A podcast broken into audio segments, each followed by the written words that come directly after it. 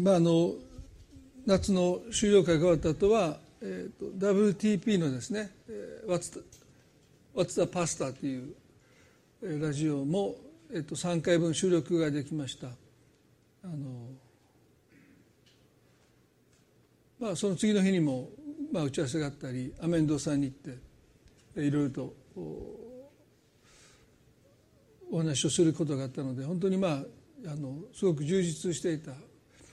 えー、まあ休暇みたいなものはなかったんですけども、まあ、それでも本当にミーティングも良い話ができてあのすごく良かったと思っています。えーまあ、サーバントリーダーということを依頼されまして、まあ、いつニューライフでサーバントリーダーのお話をしたのかなと思って振り返ると、まあ、2018年ぐらいにしたような記録がありまして。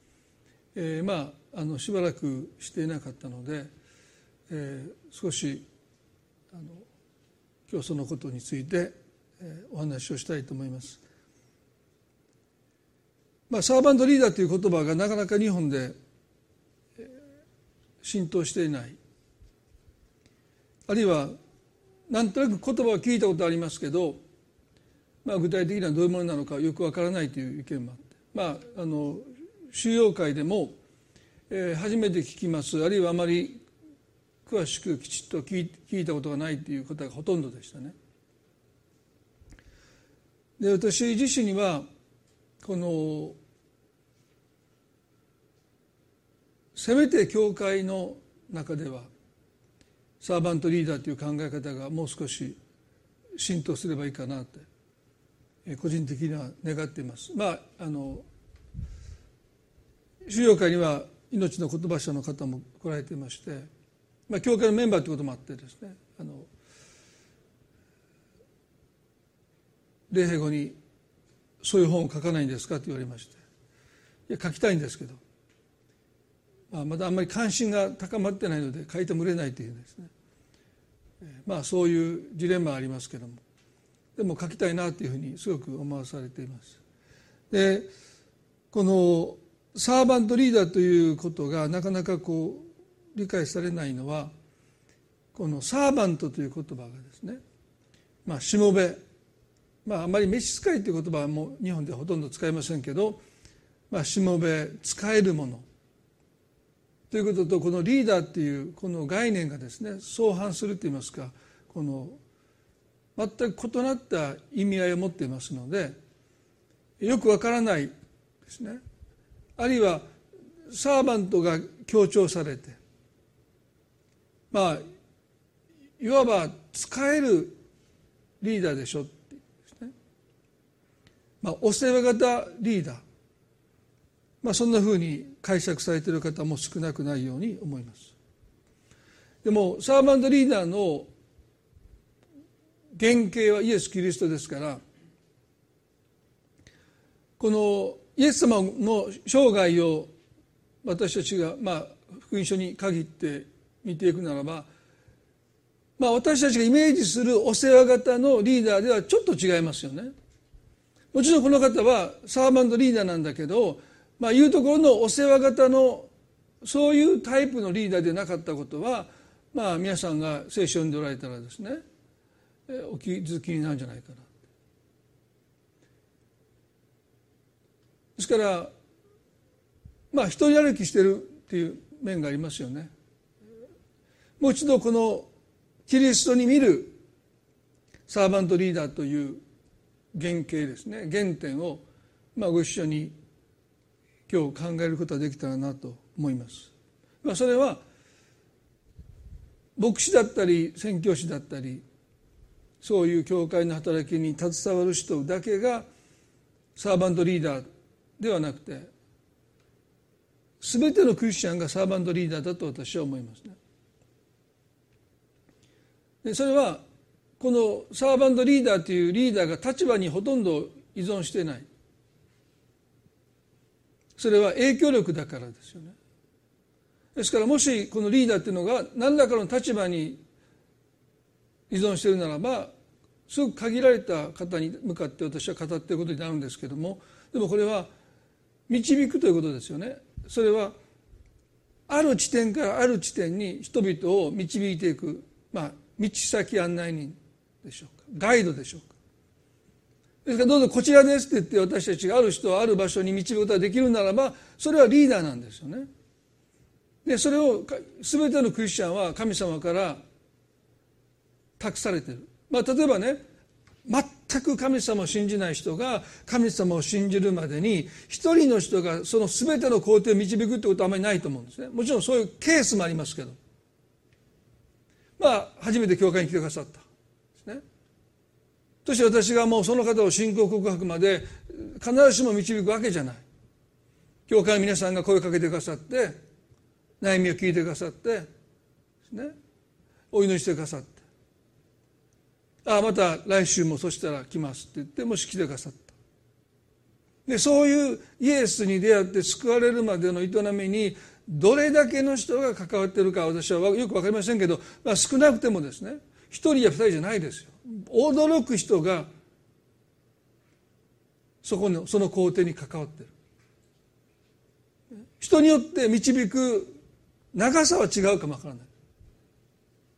でもつながれてつながれてつながれてつながれて最終的に救いへと至っていくことを考えるとですね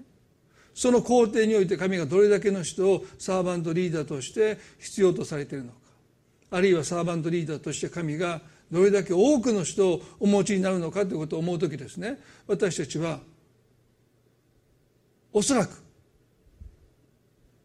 神はありとあらゆる人を用いて一人の人を救いへと導いていかれることを思う時ですね。私はサーバントリーダーではありませんという人はおそらく一人もいないんじゃないかな。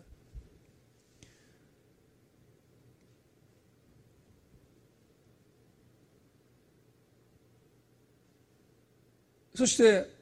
影響力ってことを思う時ですね。人がいかに私たちにつまずくのかということを考えるだけでもいかに私たちの影響力の大きさというものを私たちは気づいていない。影響力のない人に人はつまずかないですから。ですから皆さんに人はつまずくんですよね。どうしてか。やっぱり影響力があるからなんですよ。あなたを見て神様ってどんなお方なのかということに対してかなり影響を受けると思いますよ。えこんな人がクリスチャン。誰かのこと思いながら言ってるわけじゃないんですけどね。そういうのは本人はあんまり気が付かないかも分かんないけど。でも人は皆さんを見て初めて教会来られた方が皆さんを見て私たちが信じている神様がどのような神様なのか最初の5分で大体見切りをつけるそうですね。あこれあかんわって。最初の5分で思われたらその後どんなにフォローしてもなかなかキリスト教の神様っていいやって。まあ昔私がアメリカで出てた教会の主任牧師がですね牧師が交代して新しく牧師になった時に彼がこう言ったんですね。私が駐車場に車を止めてこの教会に来るまでに何十人の人とすれ違いましたけど誰一人としてウェルカムと言ってくれなかった、ね、私が牧師になった時には車まあアメリカの教会大きいですけど、まあ、車を止めて礼拝堂に来るまでにたくさんの人からウェルカムって言ってもらえるような教会にしたいとおっしゃったのをすごく覚えてるんですね。まあおそらく初めてアメリカの教会に行かれて何千人の教会に行かれて駐車場から車を降りて礼拝堂に入るまでに何十人何百人とすれ違いながら誰からもウェルカムって一言も言わなかったらその人も多分その教会に来ないだろうっていうですね神様も私をウェルカムしてない。そう思えてしまう。でもし一人の人が笑顔でウェルカムってその人に声をかけていたとすればもしかしたらその方はもう一度教会に行ってみようと思ったのかもしれない。まあ、そんなことを聞いてると、まあ、たった一言「ウェルカム」というだけでもですねもしかしたらその相手がもう意を決して教会に来られてそしてあなたから「ようこそおいでくださいました」と一言笑顔で言ってもらったことがどれほど大きな影響を持つのかということ。言ってる本には分からない。でもそれを聞いた人にとってその言葉の持つ影響力っていうのは私たちが知れるところではないかもしれませんけども。でも影響を管理するっていうことがねクリスチャンの一つのシュワードシップだと思います。聖書の中にはそんなことはないんですけども私はいろんな賜物の中で神様が私たちに賜ってくださっている影響力というものを私たちが管理してその影響力を正しく用いてその影響力を豊かにしていくということをもし日本のクリスチャンが真剣に考えて実践していくならばこの0.1%でしょうか？99. 数パーセントの人がクリスチャンじゃないにもかかわらずこの国に影響を与えるんじゃないかと私は個人的に思います。ある神学者はねせめて10%クリスチャンにならないとそんな影響力なんて与えられないっていうふうに本なので書いてありました。まあそれはそうかもしれない。で皆さん希少価値ってありますからね。ダイヤモンドなんかですねそれに山行ってあったらもう価値は下がりますよね。だから私たちクリスチャンはかなり絶滅危惧ですから。特に日本では、ね、そう言われてるんですから本当に。日本の教会は絶滅に向かってるわけですから今ね。間違いなく、まあ、ゼロにはならなくてもですね。牧師がどんどんどんどん高齢化して進学校に献身者が入ってこない、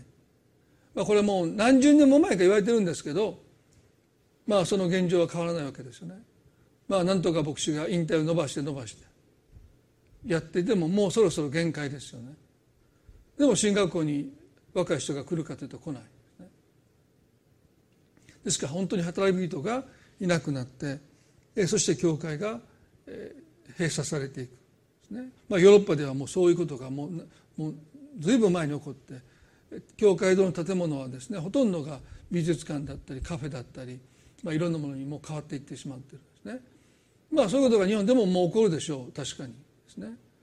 特別な対策をしていないわけですから。ですからそういうまあ一つの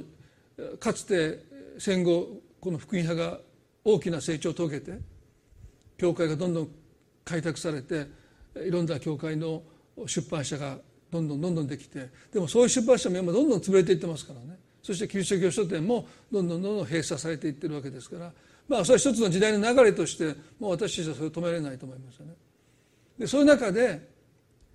どうサバイブするんじゃなくてたとえ人数が少なくなっても教会の数がどんどん減っていったとしても、まあ、私たち一人一人がですね神様が与えている影響力というものその良き管理者になって、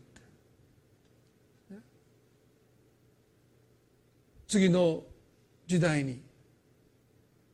私たちが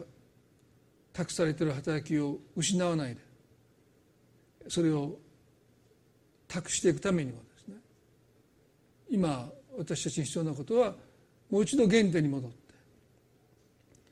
キリスト教がイエス様と十二弟子から始まったようにですねこの神様が私たちに与えてくださっている影響力という賜物をよく管理してそれを豊かにしていくということからもう一度始めていく、ね、そういうことをどこか心に覚悟して私たちが進んでいくということも一つの大切な役割じゃないかな。ですから悲観的な必要はないんですよね。神様がそれを神の技は確かに前進しますから。でもその中でかつてのような考えとは少し違ってもう一度原点に戻って人一人が影響力を持ってそれぞれの場所で世の光として地の塩として生きていくということをもう一度見つめるということもとっても大切だろうと思いますよね。で今日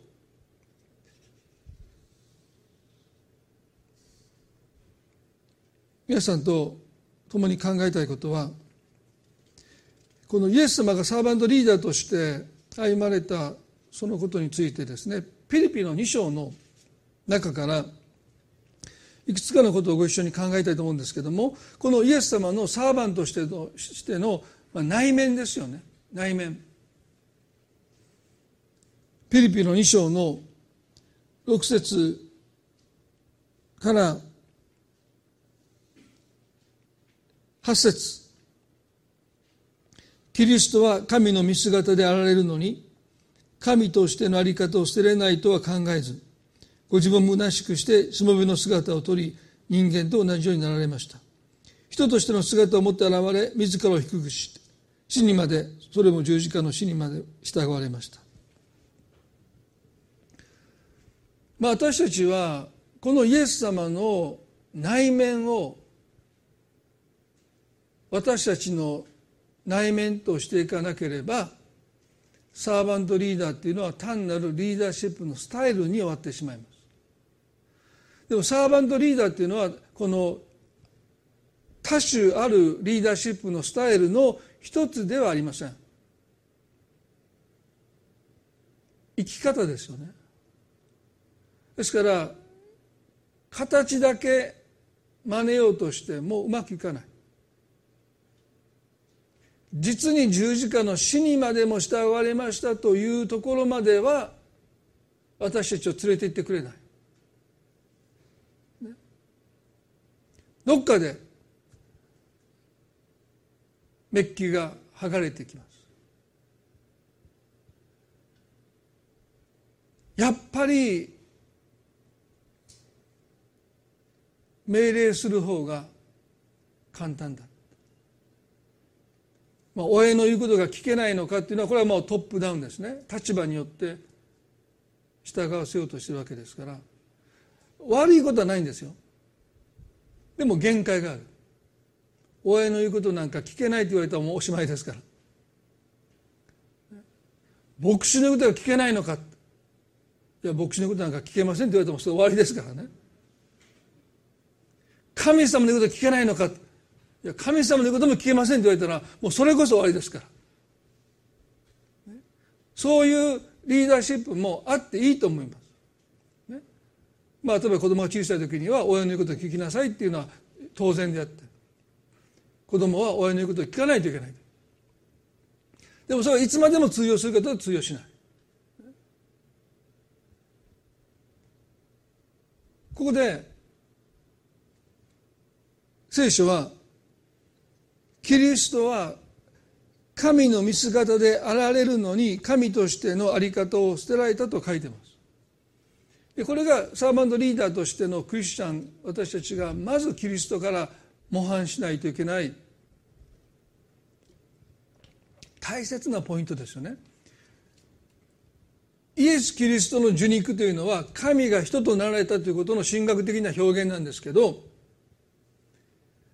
でも神が人になったというのは別に神様のご性質を捨てたわけじゃないんですよ。それは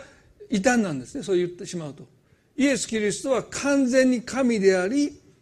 完全に人となれたというのがこの受肉の意味ですね。でイエスは人になった神のご性質をお捨てになったと教えるのは異端だし逆にいやイエスは人の姿形はとってるけど実は中身は神のご性質であって人ではないっていうのも異端です。イエス・キリストは完全な神でありながら完全な人となってくださったというのがこのキリストの受肉ですよね。でこの神の在り方とは何かというとそれは神のご性質という意味ではありません。神はそんなものを捨てることはできない。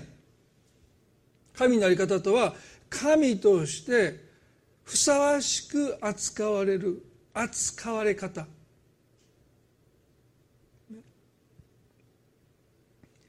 ですからイエス・キリストが私たちのためにしもべとなってくださるためにまず最初の第一歩は神の在り方を捨てるということ。すなわち神の御子でありながらそのふさわしい扱いを受けることをこの方は望まなかった。それを放棄されたでもし私たちがしもべになることを求めるならばこのあり方を捨てないといけない。ということなんしかし私たちはこのあり方に非常にとらわれているんじゃないでしょうふさわしい扱われ方っていうことに私たちは非常にとらわれてる。例えばお店に行ってそして椅子にまあテーブルにつくんだけどなかなか注文を聞きに来てくれない時ですね。まあイラッとするかもわかんない、ね、水も運んでこない。自分で取りに行きますか？そして後から来たお客さんのところに注文を先聞きに行った、まあ時々こんなふうに言いますね。あの注文が前後しますけどって言ってその後から頼んだ人の料理が早くできた場合に先に頼んだ人が怒らないためにねこう注文が前後してますって言ってこうわざわざそんなこと多分ねあの僕アメリカで僕聞いたことないんですよ。アメリカ人の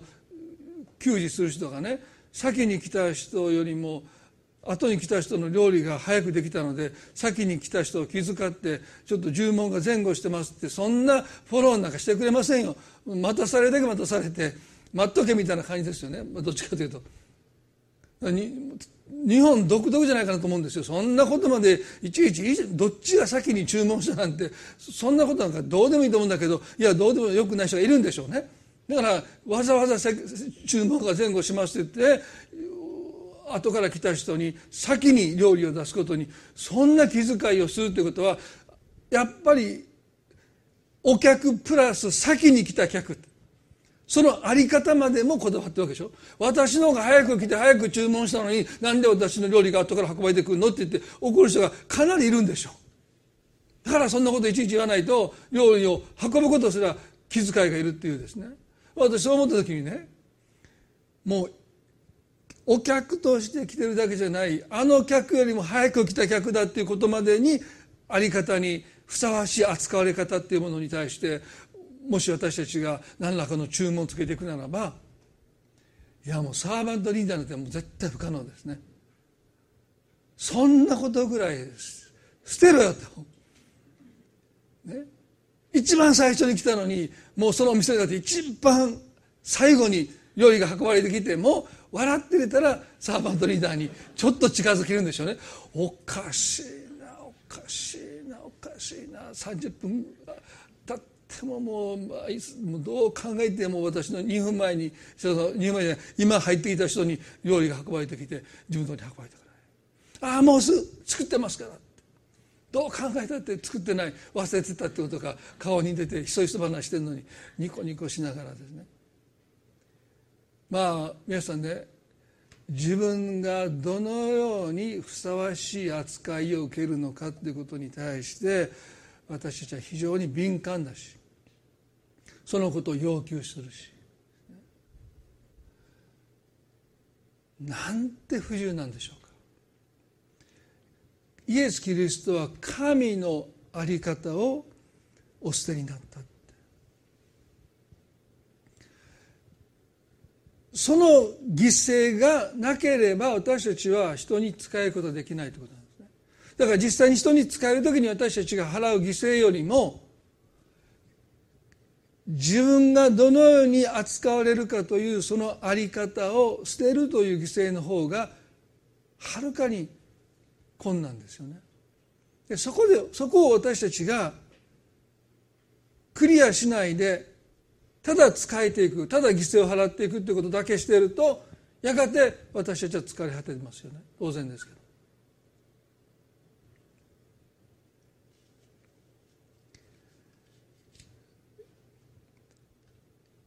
ヨハリの13章に最後の晩餐の出来事が記されていますね。最後の十字架の前夜イエス様が最後の晩餐の席を設けてくださった、まあ、弟子たちはそれが最後の晩餐となるとは思ってなかったと思いますけどもでも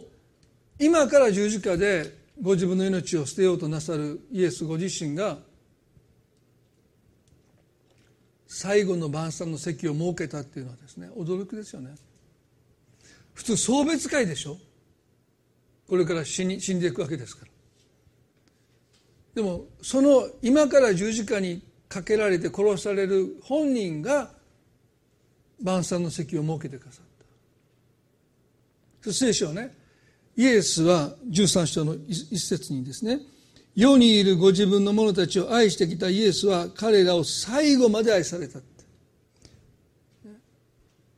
与えて与えて与えてこの日ぐらい使えてもらってもいいじゃないかねぎらってもらう、労をねぎらってもらってもいいじゃないか。今から死のうとしてるわけでしょ。なんでそんなイエス様が最後の晩餐の席を彼が設けるんでしょうか。弟子たちを愛しておられたイエスは最後まで愛された。その言葉に私たちはこの方が無理をしていない。受けるよりも当たることが幸いだとおっしゃったその言葉をまさに実践なさってる。そしてその最後の晩餐のこの部屋にはサーバントがいませんでした。使える者がいませんでした。いやこの客人の足を洗う召使いがいませんでした。本来ならばセットなんですね。晩餐の食事の席とそこに使えるものがセットで用意されるんですけどまあ、その日辺りを見渡してもこのサーバント給仕する者召使いの姿はありませんでした。いやありました。イエス・キリストご自身がそこにおられた。皆さんももうねご存知ですけどもこの低いテーブルに彼らは肘をついて足を投げ出して食事をしたのでアスファルトでない土の上を歩いてくると汗ばんだ足に埃や砂ぼこりが付着して汚れてるんですね。ですからそんな足を投げ出すとですね目立ってしまうわけですよね。そしてイエス様の足はまさに砂ぼこりで汚れていた。弟子たちは周りを見渡したけどもやはり召使いがいませんので自分たちの中で誰かが立ち上がってイエス様の足を洗わなければならないことを分かっていた。でも彼らは一向に立ち上がらなかった。いや立ち上がれなかったんですね。それはイエスの足を洗う弟子が十二弟子の中で一番身分が低いとみなされるからですね。ですからイエス様の足が汚れてる、ね、洗って差し上げたいと思ったでしょう。でももし私が立ち上がって足を洗うならばこの十二弟子の中で自分が一番身分が低いということが確定してしまうので弟子たちは立ち上がることができなかった。すなわち自分の在り方にこだわって。十二弟子の中で一番身分が低いものとして扱われることを嫌って。席から立ち上がることはできなかったということですよね。皆さんなんて不自由な姿がそこにあるんでしょうか。片イエスは神の在り方をお捨てになってこの地に来てくださってる。でも弟子たちは十二弟子の中で自分がどのように見られるのか自分の在り方にこだわって席を立つことすらできないでいる。イエスの足を洗うというこの使える機会を彼らはみすみす見過ごした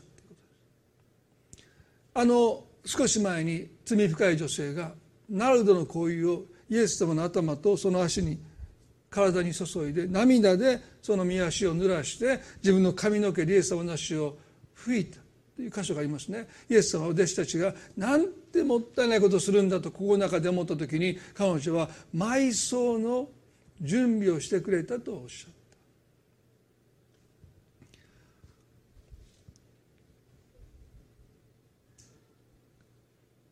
罪深い女性として軽蔑されていたこの女性はいやこの女性だけがイエス様の埋葬の準備をすることができたということですよね。どう思われているか罪深い女性だと見なされていたそのことに対して彼女はある意味でその在り方捨てて。もうどう思われてもいいただこの方に私の持てるものを持ってお使いしたいというですね。その思いに促されて彼女はその行為をイエスに注いで涙でその御足を濡らしてそしてよりによって女性の髪の毛でその足を拭ったということはですね。まさにそこに仕える在り方を捨てて仕えている彼女の姿がそこにある。でもこの最後の晩餐の席には十二弟子たちはですね立ち上がろうともしないで時がただ流れていきます。するとイエスが突然立ち上がってこう書いてますね。13章の4節。でイエスは夕食の席から立ち上がって上着を脱ぎ手拭いを取って腰にまとわれた。まさにしもべの姿を取ってくださった。首相である死であるイエス様が立ち上がったって。このことは私は本当に好きですよね。なんてこの方自由なんだろう。弟子たちはその席から立ち上がることはできなできませんでしたけどイエスはスッと立ち上がった。それはですねいくら待っても弟子たちが自分の足を洗わないので切れてもうなんていうか当てつけで弟子たちの足を洗おうとしたわけじゃないですよ当然ですね。神の在り方を捨てになったイエスにとって首相である死である在り方なんてどうでもよかった。もう全く意に介さない。もうどうでもいいです。なんで師匠の俺が立ってお前たちの弟子を洗わなければならないのかなんてそんなことすらこの方は全く思わない。まあ時々なんで僕が私がこのことをしなきゃならないんだって時々私たちは思う時がありますよね。まあ夫婦でもそうですよね。なんで僕ばっかりまあそんな言うと怒られますけど僕ばっかやってるわけじゃないですからね。でもなんで今日僕がこれやらなあかんねん。それはもうあり方にこだわってるわけでしょ。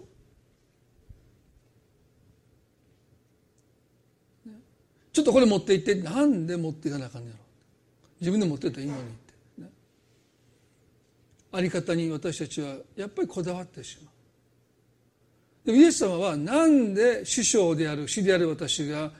お前たち弟子の足を洗わなければならないのかというような思いがこの方の中に浮かぶこともありません。ブツブツ言いながら立ち上がったわけでもない。もうごくごく自然にこの方は立ち上がってタオルを腰に巻いてそしてたらいに水を入れて弟子たちの前に座られた。もちろん弟子たちはどう受け止めたのかよく分からない。いやイエス様怒ってるって。いやきっと怒ってるって。ああしまった。早く立ち上がってイエス様の足を洗っておくべきだったって。ああ怒らせてもうた。どうしようどうしようって。もしかしたら弟子たちは思ったかも分かんない。イエス様はですね黙って、まあ、おそらくですね黙ってたと私は思いますね。こいつら怒ってると思ってるなと思いながらですね怒ってへんのに。ここでニコニコしてやったらちょっとあれかなまあ、それはよく分かりませんけどね、まあ、私はイエス様意地悪な面がちょっとあると思ってるので。こいつら黙ってやってたら私が怒ってると思ってんちゃうかなと思いながらちょっとこう笑いながらですねこう真面目な顔して。なさったじゃないかなと。まあ、そんなこと言ったら違うってまた反応されますけど、まあ、それはそれでどうでもいいんですけど。するとねペトロのところに来た時にねペトロはこう反応しましたよね。こう6節でこうしてイエスがシモン・ペトロのところに来られるとペトロはイエスに言った「主よあなたが私の足を洗ってくださるのですか?」って、ね、ペトロにはペトロのやっぱりあり方にこだわってるんですよ。師匠が死が弟子の足を洗うなんていうのはありえないと思ってる。あってもいいんですよ別に。でも彼はそんなことあってはならないとどこかで思ってる。なぜイエスは彼に答えた。私がしていることは今は分からなくても後で分かるようになります。ペトイエスに言った決して私の足を洗わないでください。イエスは答えた。私があなたを洗わなければあなたと私は関係ないことになりますと言いました。決して私の足を洗わないでくださいと言ったのはそれは彼の一つの囚われですよね。死であるイエス様に弟子の私が足を洗ってもらうようなことがあってはならない。いやもし自分がねまあ例えば腰を痛めて自分の足を自分で洗えなくなったらもしかしたら万が一もうそういうことがあるかもしれないけどこの状況で自分の足を自分で洗えるのにイエス様にひざまずいていただいて自分のこの砂ぼこりで汚れた足をイエスの前にさらけ出してそんな洗ってもらうことなんてできないしあってはならないしすべきじゃないっていうことで彼は私の足を決して洗わないでくださいと言いました。皆さんペテロが使えるものになろうとするときにここがいつもネックになりますよね。彼がこの思いにとどまるならばきっと彼は困ってる人を見て自分でできることは自分でしろって。多分そう彼は思うと思うんです。自分の足ぐらい自分で洗うべきだと思ってるペテロは悩んでる人苦しんでる人困ってる人を見た時にお前たちもあなたたちも私が自分のことは自分でしてきたようにせめて自分のことは自分でしなさいって多分そう考えると思うんです。当然ですよね。すると彼はおそらくイエス様のような使える人には絶対になれない。ペテロ困っていたんでしょうか？自分の足がどうしても洗えずに助けを求めていたわけじゃない。でもなぜイエスは彼の足を困ってもいないのに助けを求めてもいないのにひざまずいて洗おうとなさるんでしょ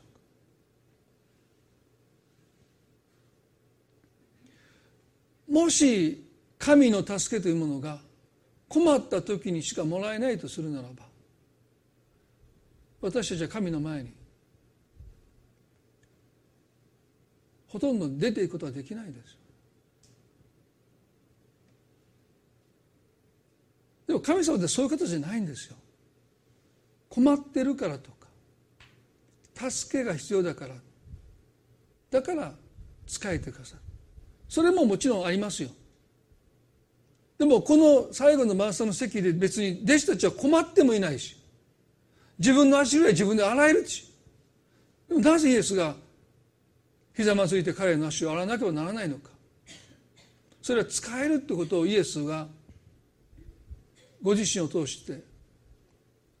体現している。それはもし私があなたを洗わなければあなたと私は何の関係もないと言いました。皆さんね使えることの目的はその人が困ってるから助ける悩んでるから励ますということも含まれるんだけどでも大切なことはその人との関係です。その人と関係を深めること。その人の関係を築くこと。神様が私たちをなぜ仕えてくださるのか。それは私たちが困ってるからということもあるんだけどもそれよりも神様は私たちとの関係を深めるために私たちに仕えてくださるのか。だから私たちは別に何か自分で手に負えなくなっただから神様に祈るんじゃなくて神様に仕えていただく機会を私たちは奪ってはならないってことなんですよ。いや別に神様こんなことぐらい私は自分でできますからって。私にできないことがあった時にあなたにお願いしますじゃないんですよ。そんな関係じゃないんですよ。そしたらイエスは弟子たちの足をあの日洗う必要はないんですよ。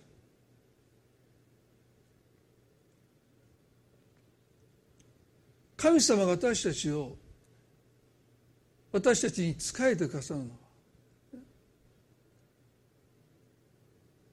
その関係を私たちと持つためその関係を深めるためです。私たちにとって大切なことは困ってるから悩んでるから助けが必要だからじゃなくて神様との関係を持つためにその関係を深めるために私たちはちょっとした不安でも神の前にそれを打ち明けていく。自分で何とかするんじゃなくて神様私の中にはこういう心配があります。それを神様に聞いていただく。そして神様に仕えていただく機会を私たちが自ら奪わない。それどころか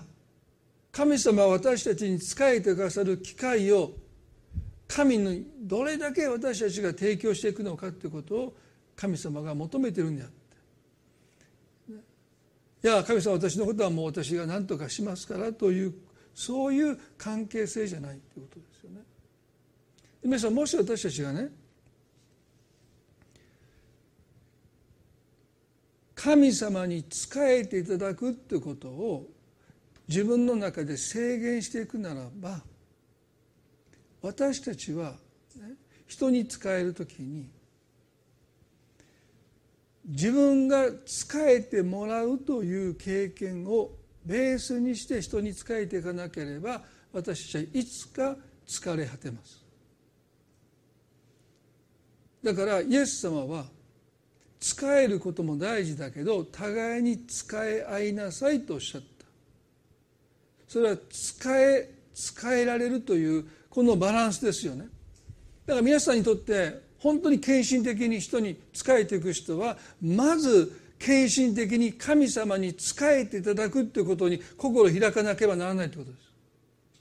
神様に迷惑をかけることに対して心を開かないといけないということです。自分のことは自分でしますなんて言わないで。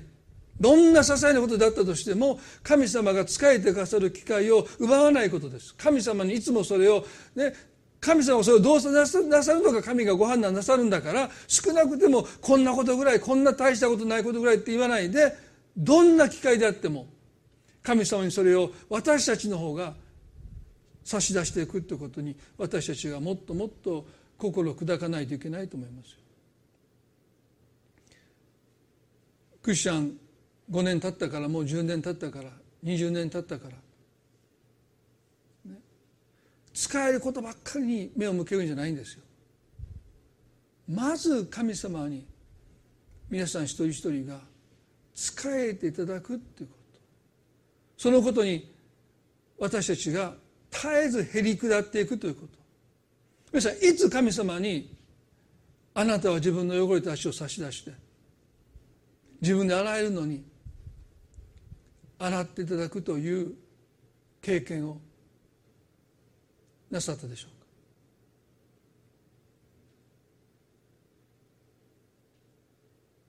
信仰生活において自立っていうのはないんです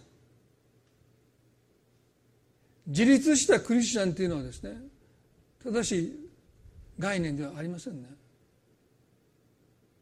それだとあの現在の最初に神になろうとしたあの罪にまた戻っていくわけですから神様善悪を決めることぐらいもう私が自分で判断しますからあなたにお手数をかけしません私はもう自分で自分のことぐらい決めれますからっていうのがあの反逆でしょ。ということは三位一体の神様の交わりってどんな交わりかというとですね互いに依存し合う関係ですよ。あなたなしには私は存在しない。相互依存なんですよ。クリスチャンが自立しちゃダメなんですよ。自立したらあの罪にまた戻っていってしまうわけですよ。だから絶えず私たちはどれだけ成熟しようがどれだけいろんなものを身につけようが神の前にいつも自分の抱えているものをさらけ出していく。そして神様に仕えていただくということを通して神により頼んでいくことまた神に信頼されるというですねこの相互依存していく関係を私たちは目指していかなければならない。ですからどうか皆さんにとってこのペテロのどうか私の足を決して私の足を洗わないでくださいとこの一見謙遜に聞こえる高慢な心の態度をいつも神の前で砕かれてきた。私たちはねいつまでも神に迷惑をかける存在なんですよ。神の役に立つどころか神様に迷惑をかける存在なんだということをいつも私たちは忘れないでいたい。そしてそういう私たちをいつも神の前にさらけ出していくこと。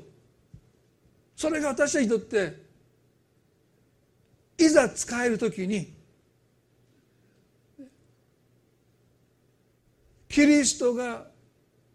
私たちに仕えてくださったように人に仕える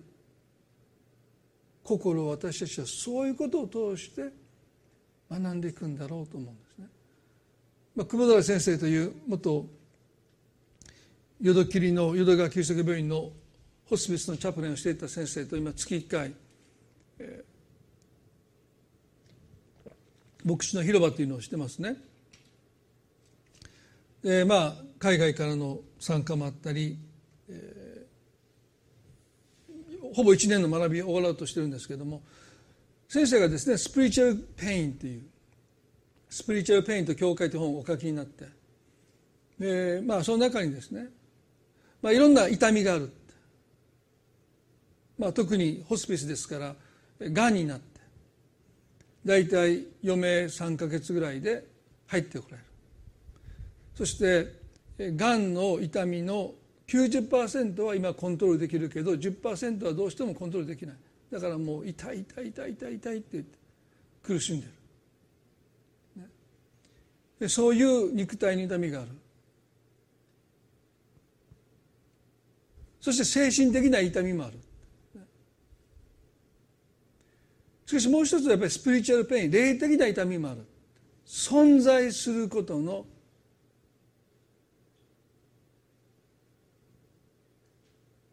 生きてていいということに対して心を責められる。ですからほとんどのホスピスに来る方はこういうんですね。迷惑かけてるのがつらい。だから早く死にたい。迷惑をかけながら生きていくことは苦痛でしかない。早く死にたい。でそういう患者さんにどう声をかけていいか言葉をかけていいか言葉に窮する。私たちは迷惑をかけることが悪だ迷惑をかけない子供になりなさい迷惑をかけない大人になりなさい迷惑をかけてる人はね悪い人なんだ。そうやって迷惑をかけないように迷惑をかけないように生きてきた人が病気になって大変な迷惑を家族にかけるときに自分には全く生きる価値がないと思えてしまう。これがスピリチュアルペインだ。皆さん十字架のメッセージは神様私たちに向かって迷惑かけていいってそうおっしゃってるのが十字架です私は気にしないよって。私たちの霊的な痛みはそんな神様とそんな十字架の愛と出会っていく。まあね意図的に迷惑をかけてる人は別問題だけども一生懸命生きてきて人を助けて生きてきて。人のお悩みに耳を傾けてきた人がね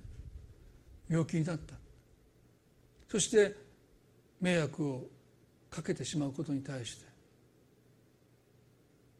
心苦しく思うことがあったとしても死にたいと思わせるのはやっぱり間違いですよね。十字架のあのメッセージは神様は私たちに迷惑かけていいそうやって私たちを受け止めてくださる神の懐の深さ。その深さにまず私たち自身が受け止められていくことを経験しないならばやっぱり私たちも人に遠慮してもらうようなまあ僕もね一つの葛藤は先生お忙しいですからってもちろん忙しい忙しいとは忙しいんですけどそれで遠慮させてしまうのはやっぱり申し訳ないなといつも思いますね。いや迷惑かけるからって。まあ夜遅くのどうでもいい電話はダメですよ。迷惑です。ね。阪神負けたんですけど寝れませんって。でも知るかっていうことですけどね。でもまあ言ってること分かるでしょう皆さんね。病気になって辛くて苦しくて。でそれよりも苦しいのが迷惑をかけていることだとするならば神様それは違うって。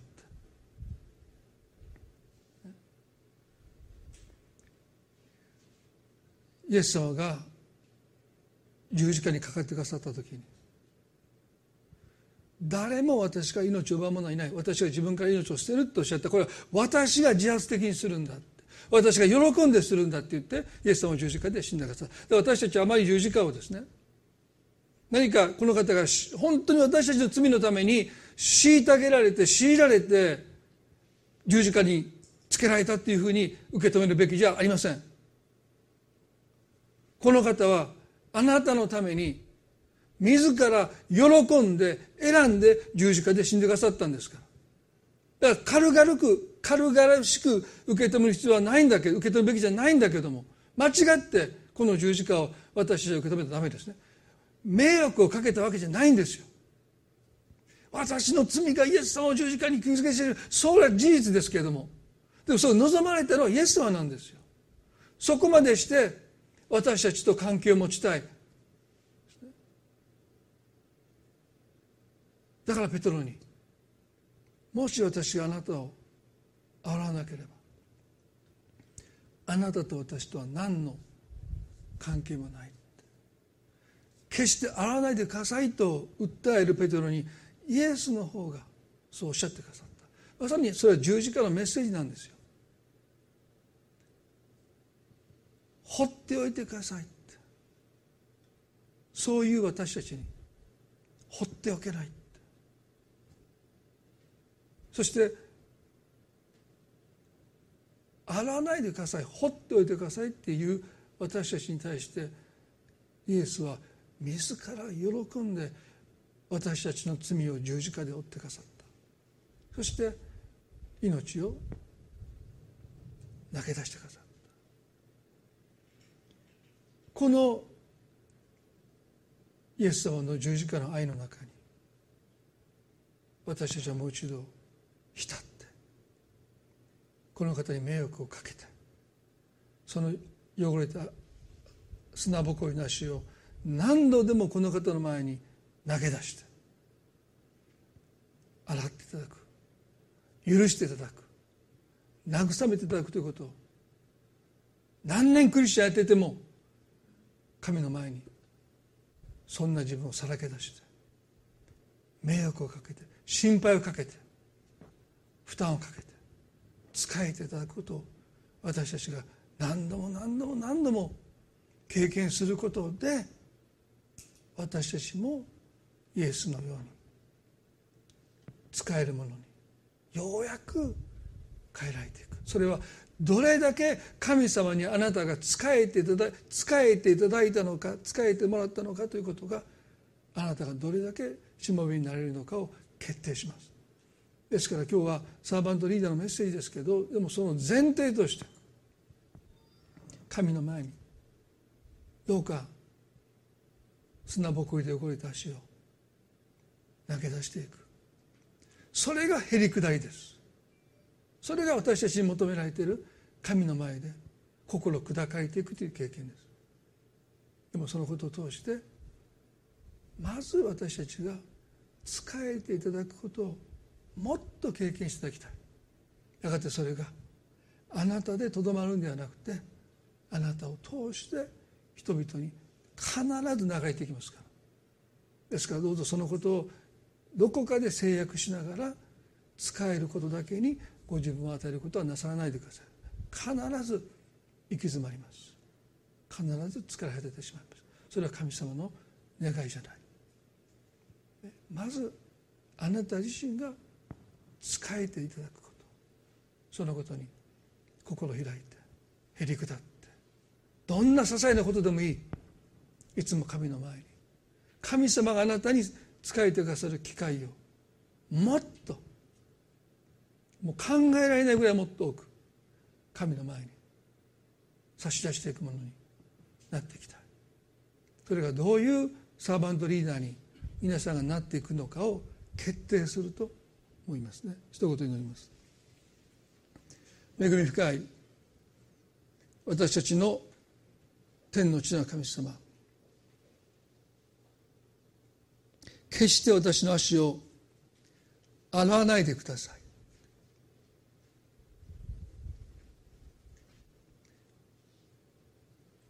この彼の心はしもべになれません。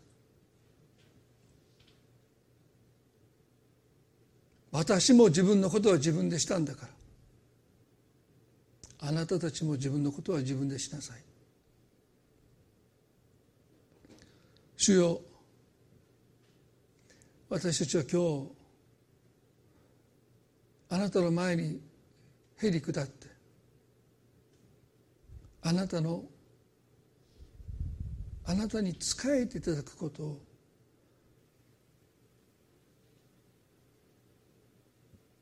どれだけ制約してきたのか。その思いを抑圧してきたのか。一人前のクリスチャンにならなくはならないという思いにどれだけ私たちの心が影響を受けてきたのか。主よ今日私たちはへり下ってあなたの前にその砂ぼこりで汚れた足をさらけ出すことができますように。主よどうか。私のこの足を洗ってください。私のこの悩みに寄り添ってください。この苦しみに。もっと苦しんでる人がいるからそうじゃない。この苦しみに。どうか慰めと。励ましをくださいと。あなたの前に。何度でも何度でもその足をさらけ出す。その心を私の中に作り作ってください。それはやがて私たちが使える人たちにその自由を私たちが与えることができるようになるからです。そのためにはまず私たちが神様あなたに仕えていただく。その経験をその恵みをますますいただくことができますように。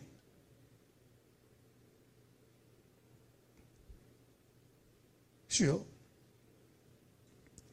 あなたが神の在り方をお捨てになって人間と同じようになってくださってしもべとなってくださったこと。あなたのその大きな愛にどうか私たちの目がますます開かれますように。そしてどうか私たち一人一人がキリストのように使える人にますます変えられていきますように。私たちの心の内側をあなたが取り扱ってくださるように祈ります。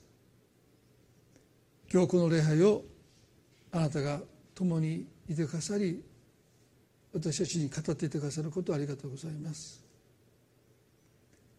この一週間の歩みをどうぞし覚えてください。この礼拝がオンラインになるかどうか良き判断する知恵を神様与えてくださって。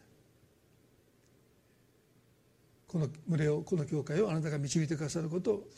覚えてありがとうございます。どうぞ一人一人の上にあなたの祝福がまたそのご家族の上に等しく神様の祝福が豊かに望みますように祝福を祈ります。愛する私たちの主イエス・キリストの皆によってこの祈りを見舞いにお捧げいたします。アメン。それではご一緒に賛美を捧げたいと思います。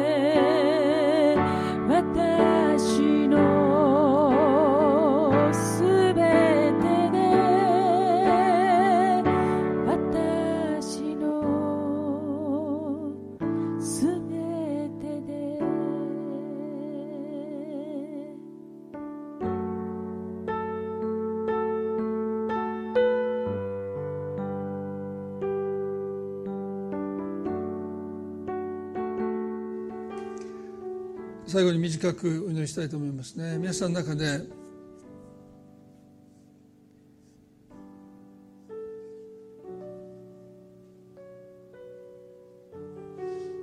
神様に仕えていただくことが私にとって何か心を責められていつまで一人前にならないんだ。いつまでこんなことで私を煩わせるのか。そんなふうに神様がおっしゃってるようにどこかで感じて。神様に仕えていただく機会を自分で自分から奪い取ってきたな。そんなふうに示された方はおられると思いますね。今日神様はあなたが考えてきたその思いは間違ってる。私はあなたの人生の中で一度でもあなたが私を煩わしたと思っていない。いつまで同じ過ちを繰り返すのかってあなたに対して思ったこともない。私はいつもあなたの前にいるではないか。そうおっしゃってくださったように私は思うんですね。で私たちはいくら心が責められてもそれは神様の責めではないんです。その思いをもう投げ捨てて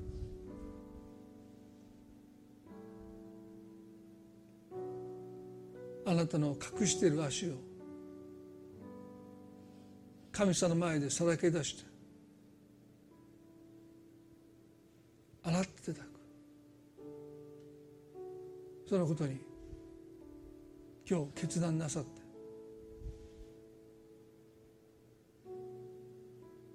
幼子のように心を開いていただきたいとそう願います。短く祈ります。神様ずっと心に責めがありました。いつまでそんなことしてるのか。なかなか立ち直れない。なかなか許せない。でもそれ全部自分のせいだと思ってきました。自力でしなきゃならないと思ってた。クリスチャン生活とはいかに成長して自立していくのか。でもそれは誤りだということに今日気づきました。あなたの助けなしには私には何もすることができないことを今日もう一度認めて主よどうかあなたの前にあなたに仕えていただくためにありのままの自分をあなたの前にさらけ出してあなたからの励ましと慰めと癒しともっと受け取ることができますよそのことを神様はどれほど喜んでくださるでしょうか。主よ今日あなたの前に心を開くことができますように助けてください。どうかこのものに神様をどうか仕えてください。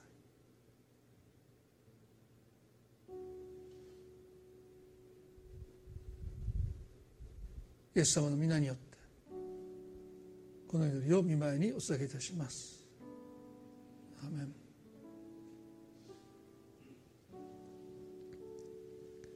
それでは今朝の礼これで終わりたいと思います。